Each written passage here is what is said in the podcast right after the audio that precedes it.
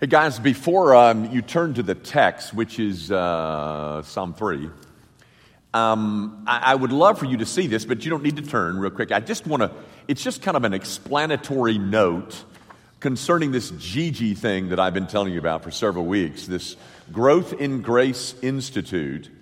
Um, the, I'm referring to the second chapter of 1 John uh, in verses 12 through 13, through 14, where he mentions children, young men, and fathers. Uh, John apparently um, saw uh, three kind of levels of Christian maturation.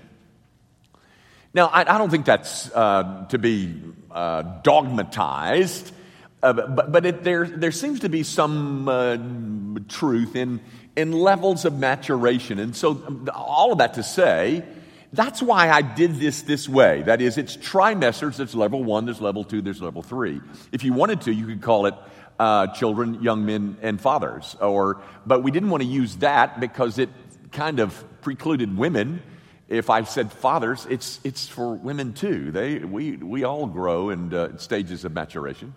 So that's why we didn't use it. But that's, that's the, the, uh, the idea behind it of three levels three trimesters, one in the summer, one in the fall, and one in the winter. And they're outlined for you here. And it starts June 4th. If you're interested, we'll start with level one then.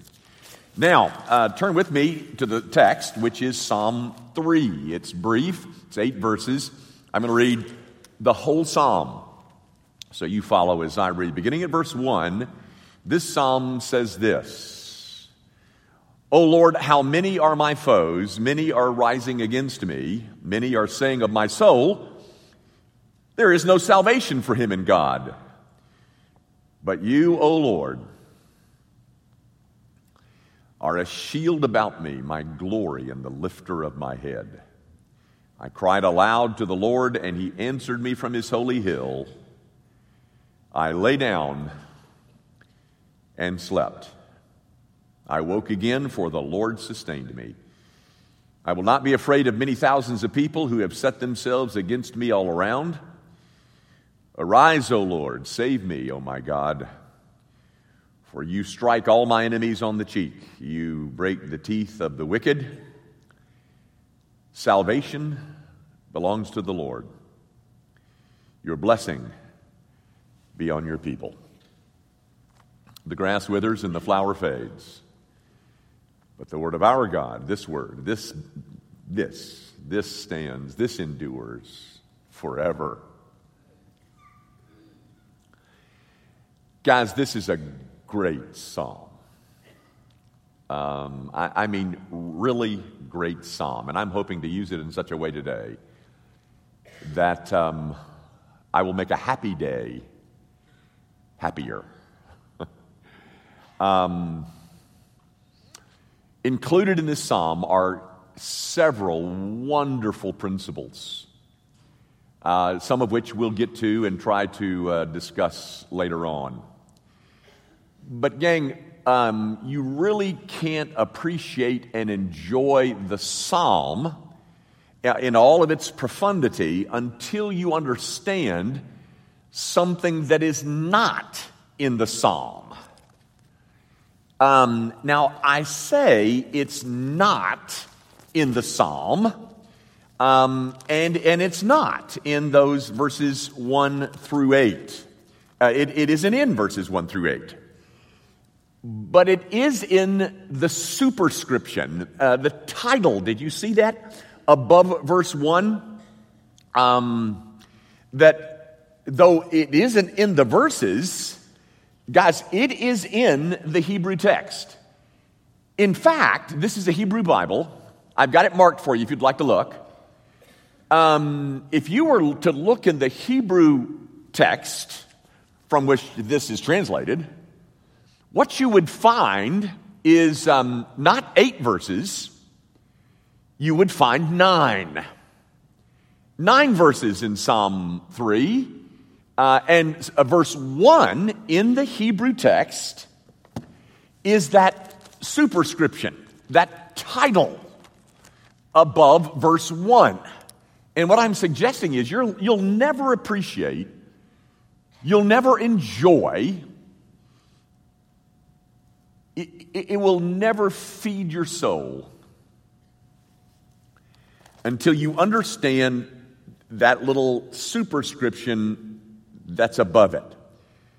Because that's the thing that gives you the occasion on which this psalm was written.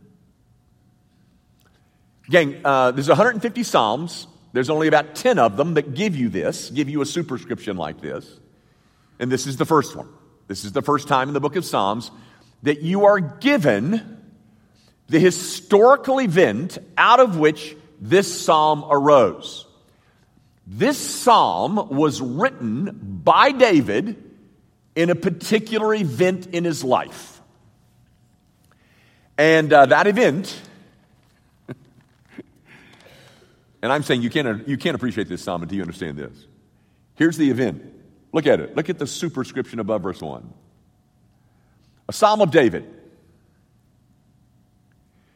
when he fled from Absalom, his son. David wants you to know the event that evoked this psalm.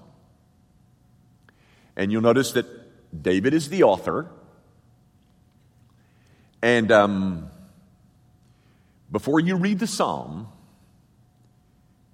David wanted you to know the period in his life out of which this psalm arose, and especially the lessons that he learned as a result of experiencing what he was experiencing.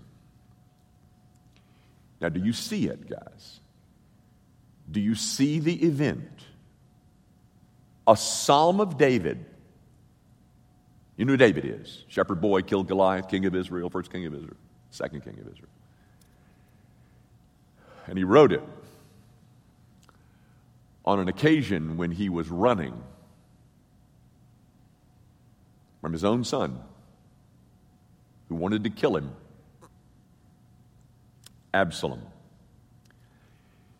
Guys, this is a psalm that is written by a parent whose son not only broke his heart, not, not only did his son not turn out the way that he had hoped, um, not only did she disappoint her parents, but in this instance, this son rebelled to the point that he wanted to kill his parents. And so, daddy, along with mama, runs. He fled. He, he flees into the wilderness. Um, now, guys, I, I hope uh, that there's no mother here, nor, nor any father here, um, who has a child who wants to kill him or her. But David did. David, the guy that we, that we think so highly of, had a son that wanted to kill him. And I hope that there's nobody in here that uh, can relate to that, that is, having a child that wants to kill you. But I would bet that there are dozens of parents here, especially mothers, whose hearts are breaking over things that their children are doing or not doing. Um, their hearts are breaking over what their children have become and how they, as parents, are treated um, by their child or their children, especially uh, you mothers of adult children. Now, if that's you,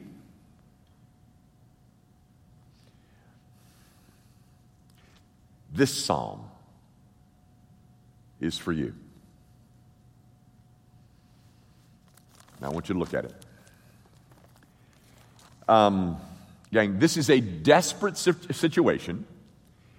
Um, and I, I guess the hardest part of it, in terms of the desperateness of the situation, is that it was really caused by David's sin. Um, you do know, don't you, uh, a little bit of the history of Israel, uh, what, what the situation was out of which this whole Absalom thing occurred? Do you know that? It was David's affair with Bathsheba. And you know, David goes on to kill Bathsheba's husband, or have him killed.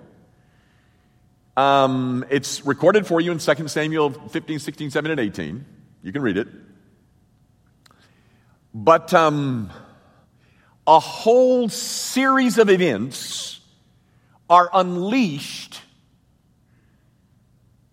by David's affair with Bathsheba, including this one. Now, look, look at it with me. Uh, let me point a couple of things out. Oh Lord, how many are my foes? I emphasize many because do you notice the repetition of the word many? Oh Lord, how many are my foes? Many are rising against me. Many are saying of myself. Um, can, you, can you feel existentially what these parents are feeling? Many, many, they're all around me. They're everybody, they're everywhere. Now, really, guys, that's an understatement. When the many include your own children. Um, and the accusation that is being leveled at David is an accusation that goes straight to the heart of who David is. They are accusing him in verse 2 that he's not a saved man. No salvation for him in God. not that guy. Um, and, and, you'll notice in verse 2 uh, that, that dad and mom are being taunted. Um, many are saying, um, they're saying, my parents are so bad that they fill in the blank. Um, my parents are so bad, in this instance, they're lost. They couldn't be Christians. My, my parents are so bad that they are stupid. Now, that's not in here. I'm just saying, what, what is it that is the taunt that, that perhaps some children have used about their parents? Um, my parents are, oh, here's a big one abusive. I just want you to know, ladies and gentlemen, that word is vastly overused and incredibly abused. The word abused is abused. But my parents are so bad that they're mean or they're, they're neglectful or they're embarrassing. I don't know what the taunts that your children or our children have leveled at us. I, I, I do know the specifics of the, the taunts leveled at David. He's so bad. that he couldn't possibly be saved. That's the essence of verse 2. Now, gang, what do you think David felt in the midst of all this? I am running from my own son. What do you think he felt? It's hard to say, you know, I, he, he doesn't tell us what's going on inside his little broken heart, but you think he was afraid? Probably. You think there was uh, a sense of shame or uh, a sense of guilt or uh, anxiety? You know, I don't know, but surely some of that. Um, surely nobody is talking about, oh, that David was such a good person, because everybody knows about what he did with Bathsheba. Oh, David is such a great parent. of course, his son wants to kill him. Nobody would have been saying that. You know, what do you think David is feeling now? Because you see, all of those things uh, that gave me a sense of control of my life, they're all gone. David is on the run. All of those things that I used to feel like I was in control of my environment, they're gone. Um, now, dear moms and dads,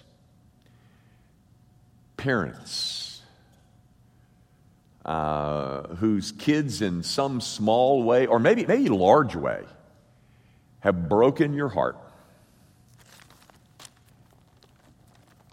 I want you to watch and listen I want you to see how David gets to the place where he says in verse 5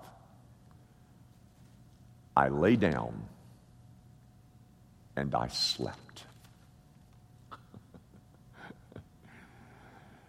um, I forget who said this. Um, and I, I, I, hate to quote people when I don't even know who I'm quoting, but um, uh, they said um, when, your, when your soul's at rest with God, you can sleep in the mouth of a cannon. How, how did David get to the place in the midst of this horrible situation that he lay down and slept? David, David gives God the credit for a good night's sleep and it all starts with a conjunction. Look at verse 3. But. And with that word but, guys, that, that word is full of hope because it, it introduces a solution. I want to read it to you. But you, O Lord, are a shield about me, my glory, and the lifter of my head. Now, what does all that mean? What, what, let, us kind of pick through that for a minute, and um, uh, because the, the remedy is there.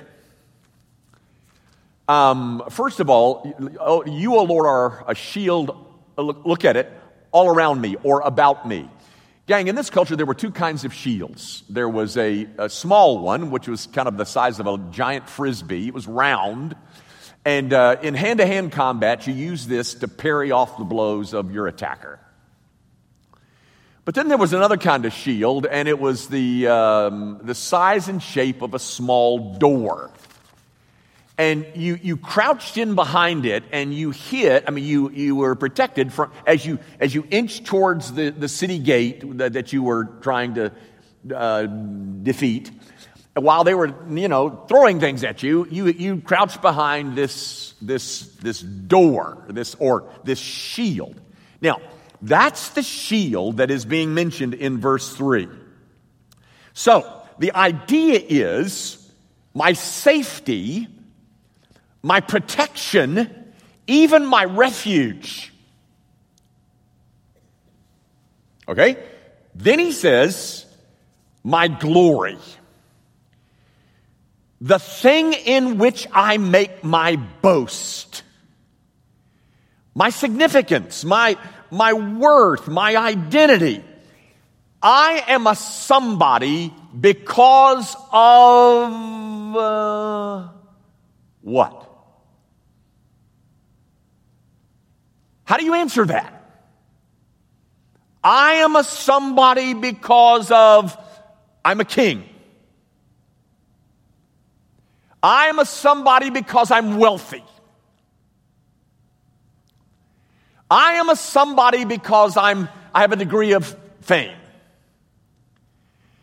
But guys, in this setting, God has taken away all of that from David because he's not a king anymore.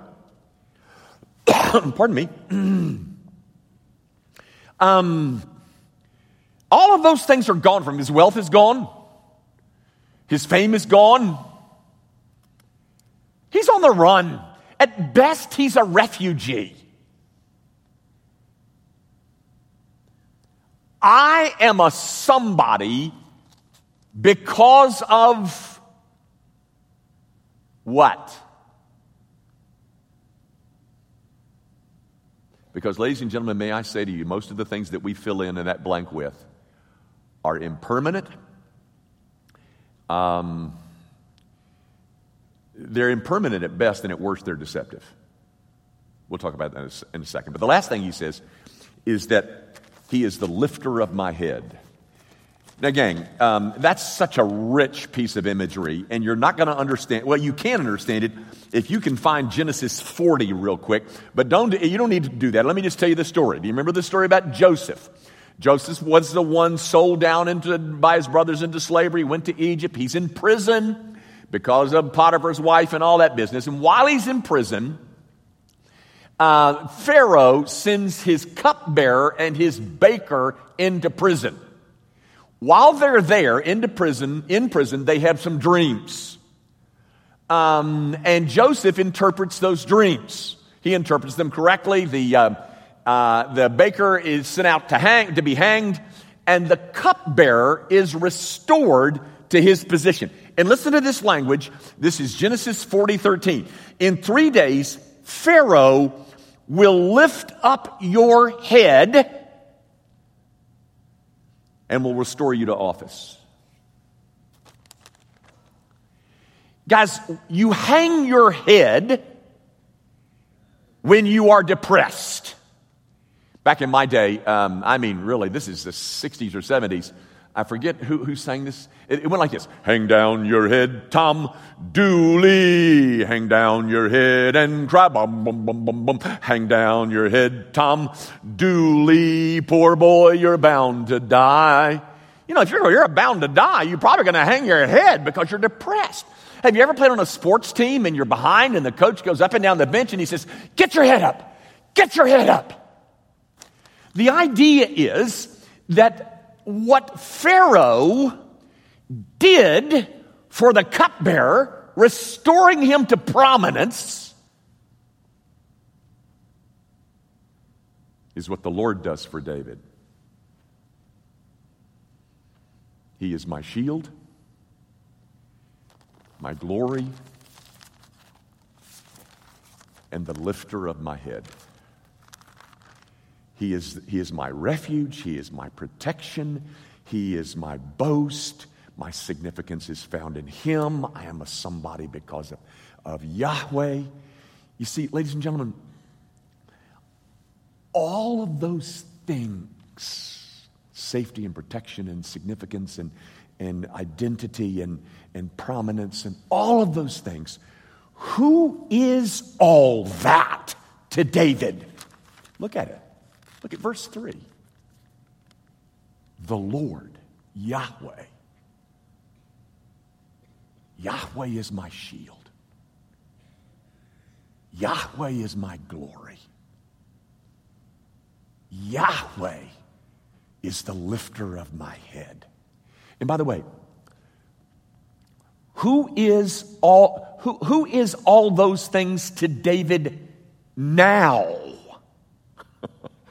Because apparently, this David, this man of God, uh, had made the same mistake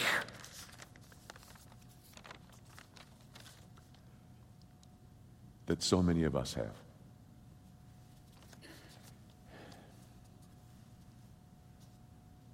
Parents, listen to me.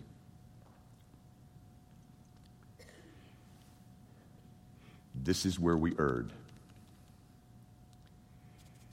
We, we made our children our shields and our glory and the lifter of our heads. Much of the friction between us and our children can be traced back to the fact that we made them way too important. Now, now, can I offer you just an opinion? And I'm telling you, it is only an opinion. But here's my opinion it is awfully hard to avoid that mistake, to avoid that trap, especially for you mothers. You carry them for nine months, you give birth to them, they're helpless, they need you. It brings out all of these maternal instincts.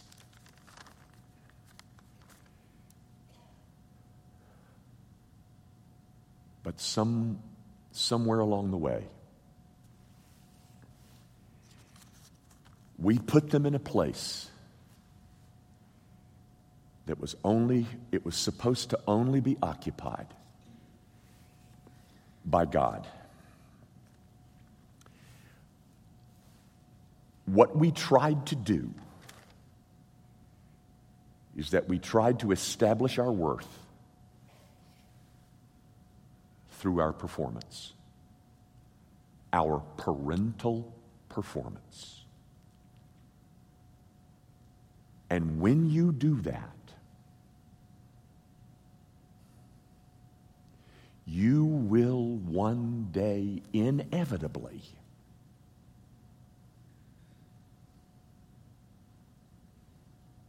be on the run. Hopefully, not like this, but you will be on the run. Guys, um, the place in which we put our children was supposed to be occupied by God alone. And when he is not there, he will spare no rod until we, his people, see that thou shalt have no other gods before me, including our children. And he does that, he spares no rod not because he hates us, but because he loves us. Oh, yeah, but you preachers, you always said, you always try to say something about love, and you know that. But let me explain why, why, why I say that, guys. God wants us to see, He wants us to learn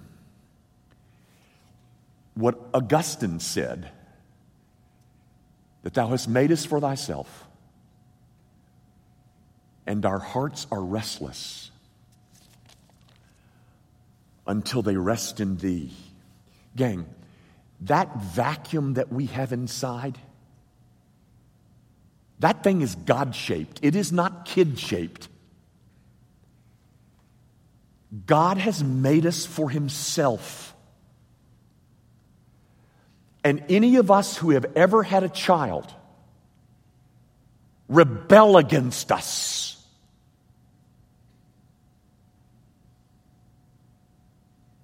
then you know just a little bit about what God feels. Because all of his children have rebelled against him too.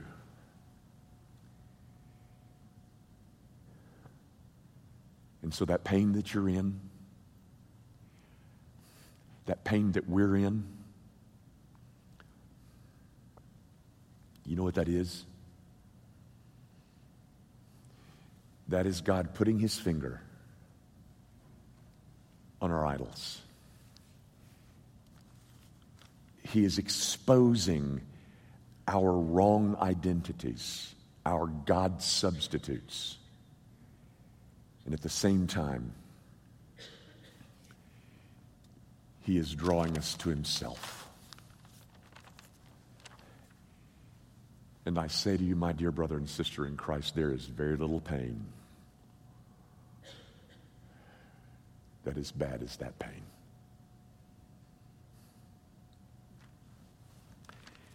Um, if you'll notice in verses 7 and 8 in Psalm 3, David calls upon the Lord to save him as, as God had done in the past.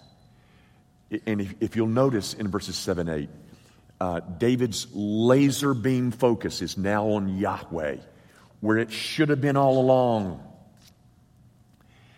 David understands that rescue is the Lord's to give or withhold as he sees fit. But this much we must do as parents. We must come to the place, having repented of our sin. And by the way, that's what verse 4 is all about. I called upon you at the holy hill. The holy hill is where sacrifices are made. You know, um, so David recognizes his sin. And we, having repented, what we must do is that we must come to the same place that David came, where we can say of Yahweh, Lord, you are my shield.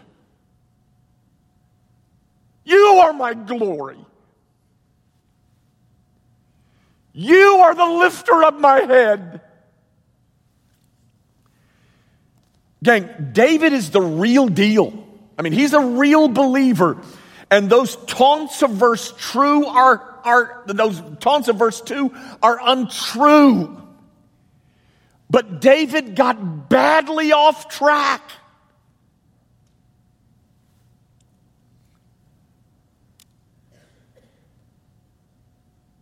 And so do we. And we must repent like David repented. Gang, true grace can be shot at, but it cannot be shot through. This pain doesn't boot us out of the kingdom because we got off track as parents. It is grace that has put our souls into Christ where we are safe and it is there that that soul sleeps, not in a palace, but in the midst of our trial, in the midst of our pain. Gang, I, I, trust that none of our children will come to the bitter end to which Absalom came. Remember the whole story? Absalom gets caught in the tree by, the, by, by it, it, his hair catches him in a tree, and he dangled by his hair. And my friend, if you are one of the children of the story, not the parents, but you're the child, and, and, and, and you have, I, I want you to know that you have flawed parents. Yeah, we are all flawed parents. But what you are, your rebellion before those parents makes you Absalom like. And your rebellion is reprehensible. It's unthinkable.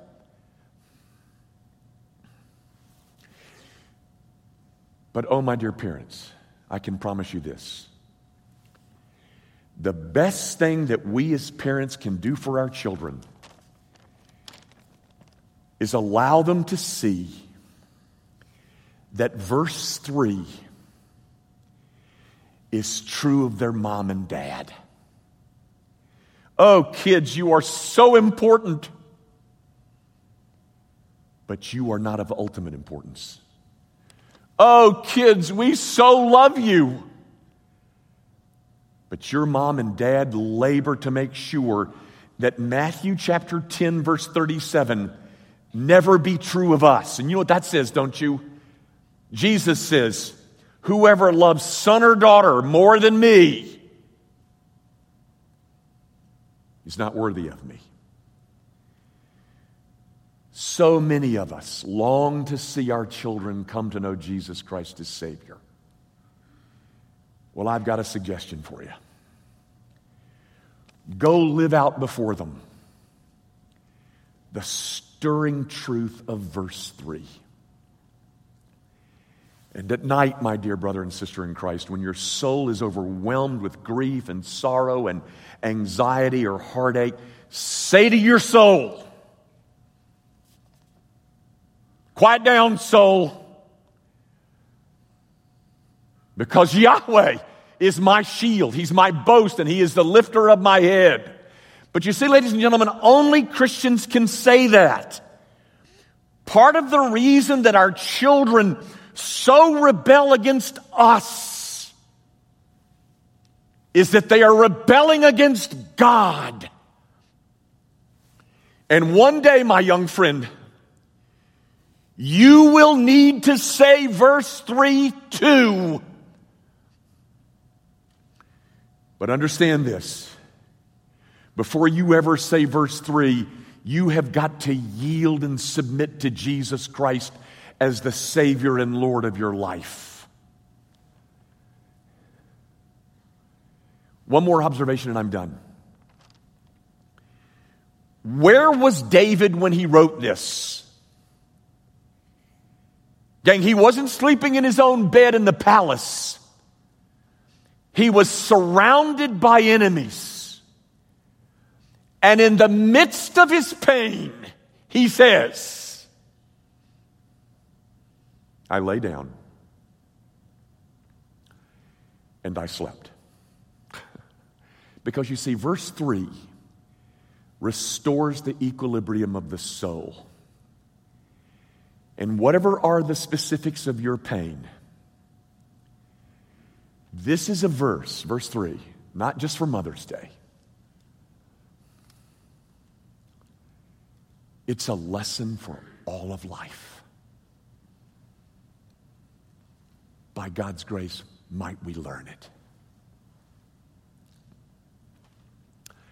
Our Father, would you, would you make a happy day happier?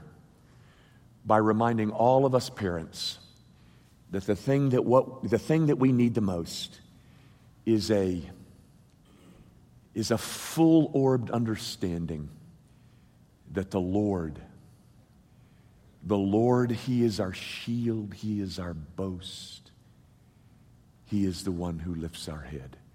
And so many of us got off track, Lord, and we have paid a price. But like David, we want to get back on track. And might our children see that the thing that is true of their mom and their dad is that we love our children. Our children are oh so important, but they are not of ultimate importance. The thrice holy God is.